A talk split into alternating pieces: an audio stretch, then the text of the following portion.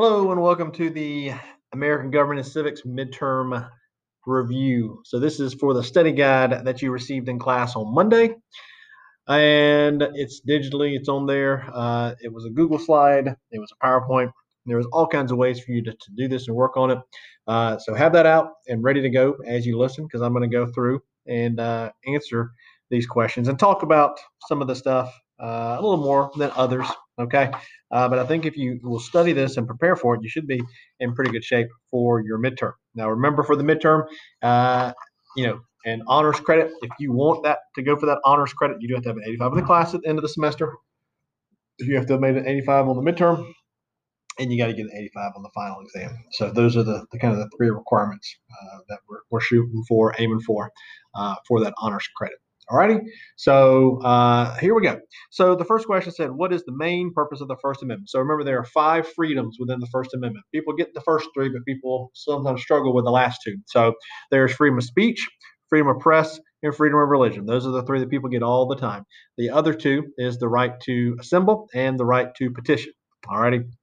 And so uh, all those are protected. And, and, at the end of the day, the big thing about these things is all those things are going to protect you, all right, and your civil liberties. So the, the government can't take that away. Okay, they can't take away your right to free speech. Now, there are some limits on what you can say, obviously, but for the most part, you're pretty free there. Same thing with religion.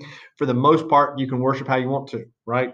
Uh, just can't do a couple things there. You can't do some illegal stuff. Um, so can't do that kind of stuff. Uh, freedom of the press. The press can, can write what they want to for the most part. There's just a few things they can't do, national security issues and and uh, you know, items like that. Uh, your right to petition. You know that means that you're gonna. Uh, I don't know if you. I get emails all the time now from Change.org, um, trying to get me to sign petitions to all kinds of stuff. That's, uh, I made a mistake one time and I signed a petition that said we should bring the DH to the National League. I'm a baseball guy, and uh, I, I, signed that one time because I felt strongly about it, and now I get emails all the time from them asking me to sign all kinds of different petitions, and it's annoying. I need to I need to opt out, but I just never think about it because I just delete so quick. Anyway, so uh, so you can sign that kind of stuff, and it can go to the government, and, and you can sign whatever, and the government can't you know retaliate against you. And then assemble, you're allowed to assemble. All right, um, you know, as long as it's peaceful, that's the key thing. And I know we've had a lot of assemblies this this summer uh, and even into this fall happening. Um, and you know the, the, key thing is there when the when the police are dis- dispersing the people, uh, it, it, typically is because something has happened. And, you know something some kind of violence has uh, happened, uh, or they've gone from peaceful protest to a little more violent, or whatever it might be. Okay, you know, obviously I don't have all the details. I'm just telling you what what what probably happened. Okay, uh, and why, in theory, the police would be able to disperse the crowds. All right, but anyways, the bottom line is you can guarantee your basic civil liberties. All right, the structure of the government of the United States allows for the legislative branch to write laws, the executive branch to enforce laws, and the judicial branch to interpret laws jointly. What is this process called? So all that stuff is a separation of powers. And remember, this is from Baron Montesquieu. he believed and wrote about the fact that we don't want to have one person, one branch of government with all those powers. So we don't want to have one person that can write the laws, enforce the laws, and judge the laws or interpret the laws. So that's why we separate them out. Taxes may be levied on U.S. citizens by both the federal and state governments. This is known as what? And that is a concurrent power. So when both the, the state and the federal government can do something to us, that is a concurrent power. Unfortunately, both can tax us. Here in Georgia, if you're working, you're paying a federal income tax and you're paying a state income tax. Some states don't do it, but we do. The Federalist Papers were written to encourage what? Uh, the ratification of the Constitution. You know, a lot of times U.S. history makes it seem like the Constitution was just written and then we adopted it and here we go. But there was a lot of debate, a lot of issues between the Federalists and the Anti-Federalists, so the people that wanted it, the Federalists, and the Anti-Federalists, those who did not. They wanted the strong state governments, and that's what they preferred. And um, so there was a lot of back and forth, all right, debate about the Constitution. And the Federalist Papers were those 85 or so essays that are written by John uh, Jay, James Madison, and Alexander Hamilton. And if you've seen the the play Hamilton, you know that Alexander Hamilton wrote a, most of them. Okay, the guy just wrote, wrote, wrote. I think there's a song about it. I'm not sure. But anyways, um, so it was all about getting the Constitution ratified. This is why we should have the Constitution. This is in support of the Constitution. What are the qualifications to be a senator and then a House of Reps person? So, a senator, you got to be 30 years old. So, y'all are about 12 years away. You have to have been a citizen for nine years, and you have to live in the state you want to run in. Okay, so you can't be from Florida or live in Florida and run for uh, the Senate seat here in Georgia. To be a House member, you got to be 25 years old. You got to be 25 years old. Sorry, I lost my train of thought there. I was going to say something about you. So you're like seven years away. That's what I was trying to do. Anyways, uh, been a citizen for seven years, and then you have to live in the state you want to run in. Now, there's no requirement for you to live in the district, which is what the House is made up of, is districts. You know, Georgia has 14 of them. Uh, it does not say you have to live in the district, although it is smart to be from the district that you're from, wanting to run in. What's the main purpose of a congressional committee? Well, that's where you do all the work on bills. Okay, so congressional committee, their main goal, their main job is to work on all the bills that gets introduced. This is where they will work on them, they will make changes to them, uh, and eventually they will vote on them and send them to the floor of the House and the Senate for the, the, the official votes. What does a lobbyist do? They try to influence government policies. They work for typically for interest groups and big businesses and, and groups like that. And they will go to congressmen. So let's say there's a gun control bill out there. All right, the NRA will hire their lobbyists or have their lobbyists go talk to congressmen that are going to be working on that bill and be like, we don't like it. You need to kill it. You need to make changes to it, or we do like it. We want you to push it through. And so they'll try and convince those congressmen on those specific committees, hey, this is what you need to do. When a bill is researched, written, and edited, this work is done where? In a committee. We've already kind of talked about that. So the committees is where all that stuff happens. I could write up a bill, give it to my congressman, and they like, this is good. And they can introduce it to Congress okay, introduce it to the House or the Senate. Once they introduce my bill, let's say uh, I want to, the school week's too long, five days is too long to be in school. I've written up a bill that proposes we go to school two days a week. Okay. And my, my Congress like, this is good. I'm going to introduce it. And so they introduce the bill. It's now, let's say, House Bill one.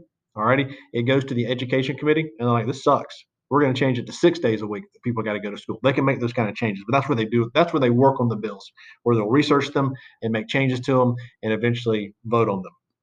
What completes the sequence of events? House of Reps passes a spending bill. Senate debates the spending bill. Senate passes the spending bill. Boom. So once all that's done, the president then has to act on the bill. So if both the House passes it, and once the House passes it, goes to the Senate, they go through their little process. If they pass it and it's the same bill, it then goes to the president, who then either has to sign it or veto it. He can't let it sit. You know, there's some other options for him, but for the most part, he's usually going to either sign it or veto. If a president rejects a bill, a veto, uh, a two thirds vote of each House of Congress is required to do what? And that is to uh, pass the bill over the veto of the president. So if the president vetoes it, Congress can override that veto. Uh, typically, if the president is popular, they will not override vetoes. If the president is unpopular, they're more likely to or more willing to override vetoes. The legislative branch has the ability to veto, override, reject presidential nominations for federal judges, and impeach and remove the president. This is known as the legislative branch's and that's checks. Remember, we got checks and balances, not to be confused with the separation of powers, uh, but the checks on the executive branch. So, uh, you know, right now, Trump has nominated uh, Amy Coney Barrett, I think is her name, for Supreme Court justice. The Senate could is either going to confirm or deny that that uh, that appointment. All right, if Trump was to sign a treaty, the Senate would get to do that. Uh, the impeachment process is a check on the president. So all those things are checks that the legislative branch has on the executive branch. At the t- Constitutional Convention, the Great Compromise helped settle a major dispute. What was that major dispute? Uh, so remember, this was between two plans. You had the Virginia plan, which called for representation based on population. So the larger you were, the more people you had, the more people you would have in the in the Congress, okay, versus the New Jersey plan, which is going to be about uh, equality. So everybody has the same amount. And eventually they're going to say, let's just combine the two. And they created a two house legislature. So that's why we have the House based on population and we have the Senate based on equality, okay. Um, I'm not sure if we get to later into the three fifths compromise, but that dealt with slavery. All right. So I think we get into that later. If not, just so you remember, uh, the South wanted slaves to count for representation purposes, not for taxes. The North wanted them to count for tax purposes, but not for representation purposes. And so they met I say in the middle, but they met and they said, we're, we're going to count three fifths. At the Constitutional Convention, the Virginia Plan granted more power to states with larger populations. We just said that uh, when we talked about the Great Compromise. So the Virginia Plan is going to give power to the states with large populations. So back then, think about um, what you call it the you know, Virginias, the Pennsylvanias, the New Yorks, the places with big populations versus the small states, Delaware, Rhode Island, Connecticut, places like that. what happens after a bill is introduced in the legislative branch? Uh, it is sent to committee. And that's once again, the committee is going to spend some time with that. They're going to research it, they're going to read through it. They might have hearings where they bring in experts. Remember, lobbyists can come in and talk to them, possibly uh, experts from the field. So, my education bill, maybe they bring in teachers, maybe they bring in ed- administrators, maybe they bring in parents, people, you know, all the shareholders of the school, and they ask them, you know, ask for our their input about what do you think of this two day school week and, and things like that. Uh, let's see. What are the powers denied to state governments? Those are uh, the ones that are expressed in the Constitution as national power. So the express powers of the national government. So think about things like declaring war, uh, printing and coining money. Your states can't do that kind of stuff. That's only the national government. What are implied powers? Well, those are powers that are not specifically stated in the Constitution. So you know, the Commerce Clause, it says that Congress is the only one that can deal with interstate commerce. And so they've expanded that to mean a lot of different things. It doesn't say they can create a bank in the United States, but they created a bank in the United States back in the 1800s. All right, so that's an implied power. Uh, so things that aren't specifically stated in the Constitution, but that the, the Congress and, and the federal government does anyways. What are the powers of the legislative branch? Well, they write laws. That's their big thing. That is the thing they do. Uh, they also have oversight over you know some of the, the areas of our, our government, you know, the bureaucracy and the, the president. They have an oversight to an extent. But the main thing they're going to do is they're going to write legislation. A government that has only a small number of people in power is called a oligarchy. All right, and that's spelled O L I G A R C H Y. I couldn't spell it. I, you know, didn't have it in front of me. But an oligarchy. So that's where a small group of people uh, run the show. Who was the day-to-day leader of the Senate? That is the pro- president pro tempore. Now, don't forget the actual president of the Senate is the vice president, but he never shows up. All right, he's never there. He's only there when there is a tie in the Senate when it's 50-50. The vice president will show up to vote. It doesn't happen very often. It did happen with one of, one of Trump's nominations for, I think, the Secretary of Education back in 2017. There was a tie, 50 50, and Mike Pence had to go in and break the tie. But Usually he's not there. The person that's kind of the figurehead is the president pro tempore, but the Senate is really run by the majority leaders. Who assists the Speaker of the House when they want to make sure that members of their party vote with them? That is going to be the majority whip. Okay, so that is going to be the majority whip. Uh, they will go around and talk to the, the individuals that uh, are voting, the House members, the Senate members, and be like, how are you going to vote?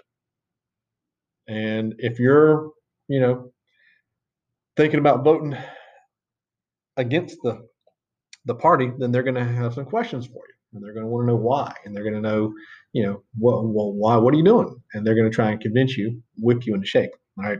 Uh, what's a political action committee? So, political action committees, you might see it as a PAC, a PAC. This is a way around some of the campaign restrictions that the government has put on the money. So, you have money, uh, you, you're limited to how much you can donate and so are businesses and interest groups and all those kinds of things. So a lot of people, not me, but a lot of people have more money than what they're allowed to donate. So instead of me donating my money and then saying, well, you know what, I'm going to keep the rest. I want to give more to this person, this candidate, or more to this party. So I'll give it my max, and then I'll give some more money to this political action committee. It's just a group. It's just a, a kind of a shell company almost, who they'll take your money and then they'll turn around and just work around the restrictions. So that's all a PAC is. All right. So don't don't get freaked out about it uh, and think it's more think of it as more than anything, but it's just a, a way for me to give more money to the candidates that I want to give to. What does the term enumerated powers mean? Well, that's powers that are given to the federal government. So those are just all that is. If you see that, is just powers that are designated to the federal government in the Constitution. Uh, what are the limits on reelection for the members of the U.S. House of Representatives and the U.S. Senate? There are none, remember. Okay. Uh, there are no term limits for these people. They can run as many times as they want to. So there's some really old people in Congress uh, that have run many, many times and won many, many times. Uh, and the argument against term limits is if you don't want these people in there, if they're not doing a good job, then vote them out. And so just you know, that's that's the argument against term limits why we haven't had term limits before. If you believe in a strict interpretation of the Constitution, why would you have a concern with the elastic clause? All right. So remember, the, the elastic clause allows Congress to stretch their powers and go kind of outside of what is specifically listed in the Constitution. But if you're a strict constructionist, someone who, hey, it's got to say it in the Constitution, then you see Congress kind of reading outside the lines here. That's not a good thing. So uh, that's why you would be, you know, against the elastic clause if you're a strict constructionist, a strict interpretation of the Constitution. What is the main reason for the United States Bill of Rights? Well, to protect our rights and liberties. So to protect individual people's civil liberties, basically. All those things that are there, the stuff we talked about in the opening part about the speech and press and religion, uh, your right to no unlawful search and seizure, your right to a lawyer, all those kinds of things. Um, all that is to protect you and your civil rights, your civil liberties, excuse me. Uh, what form of government has the most amount of citizen participation? That's the democracy, because we go out there and vote. Go out and vote. If you haven't done so, go out and register. Uh, Monday was the last day to get registered for this election, but you can always vote in the 2022 election. A government consists of a single self appointed ruler who holds political control over an entire country and has the least amount of citizen participation. That is known as an autocracy. Okay, and that's A U T O C R A C Y. So, an autocracy. That's where there's one person really who holds all the political power. The type of attachment that members of Congress often assign to a bill that might not otherwise stand a chance of passing on their own as a law, oftentimes uh, the two things are unrelated. That's called a rider. Okay, so my education bill that I had written up and was now in Congress, um, maybe there is a piece of legislation about spending on a study for do pine needles hurt? I, I don't know. I'm looking out the window and I see pine needles out there. I don't know. Okay, something that is never going to pass, right? Who needs to study that? We know if you touch the end of it, it pokes you a little bit and it could hurt. Uh, but anyways, they want to they want to spend some money on this, and so maybe they attach that rider to my education bill. All right, so that's what that is. When a senator wants to delay voting on a bill, they may find controversial or otherwise objectionable. What is this called? That's a filibuster. Remember, that's a Senate thing only. Okay, so the Senate is the only people uh, that can do a filibuster. The House cannot. And a filibuster is to delay action on the bill. You're not, you can't actually kill it. Okay, uh, because eventually you're probably going to have to vote on something unless it's there's some time frame stuff in there. But for the most part, if you start filibustering, you're probably going to just be looking to talk stuff to death. Um, and what that means is you're not actually killing it, but you're trying to delay action on other bills. You're trying to make it uncomfortable for other senators who want to get other legislation and other Senate business done by just harping on this one topic. Okay. And remember, they can be ended by a cloture vote. So the cloture vote ends all debate. What is the most important position in the House of Representatives? I would argue in the whole Congress itself is the Speaker of the House. Okay. Uh, the Speaker of the House right now is Nancy Pelosi, and she runs the House. She's from the Democratic Party. The Democrats run this party, the, that House right now. Uh, the Republicans had done it prior to this. Okay. Uh, but they get to make a lot of great, a lot of big decisions. Uh, you know, they can put you on committees. Uh, they can uh, schedule bills. They work with the Rules Committee to schedule the, the time for debate and, and all the bills moving forward and all that kind of stuff. Okay. Uh, what is the name of the individual overseeing the Senate according to the Constitution? We already talked about this. It's the Vice President, so I'm not going to spend any time there. On the back of your study guide, there were a few um, visuals. So you have the examples of concurrent powers, state powers, and national powers. So you can go and take a look at all those. I'm not going to read through them uh, in this podcast because uh, you can take a look at them yourself. But it, it, lists the things the national government can do. Some of them we said, I, I said the national government can coin money. They're the only ones. Concurrent powers, we use taxes as an example. That's the first thing there. Okay, some of the state powers, know, they get to establish public schools. There isn't, there's not a federal public school out there, right? It's all state and local. All right, and then the other visual, excuse me, is uh, some of the checks and balances uh, that we've talked about. So just take a look at that and see some of the different checks and balances that are out there. All right, guys, if you have questions, you can contact me through Remind. You can contact me through email. All that stuff is on my eClass page. Uh, feel free to ask questions. This test is on Wednesday, October 7th, the day before we go on fall break. So be sure you're getting taken care of so you don't have to worry about anything over fall break. And when we come back, we will get started on our next unit uh, and also get started on uh, the the grind toward the end of the semester. So be sure you're catching up on any work you're missing, uh, getting stuff turned in, and just taking care of your business. All right, guys. If you have questions, let me know, and I'll see you in class. All right, guys. Later.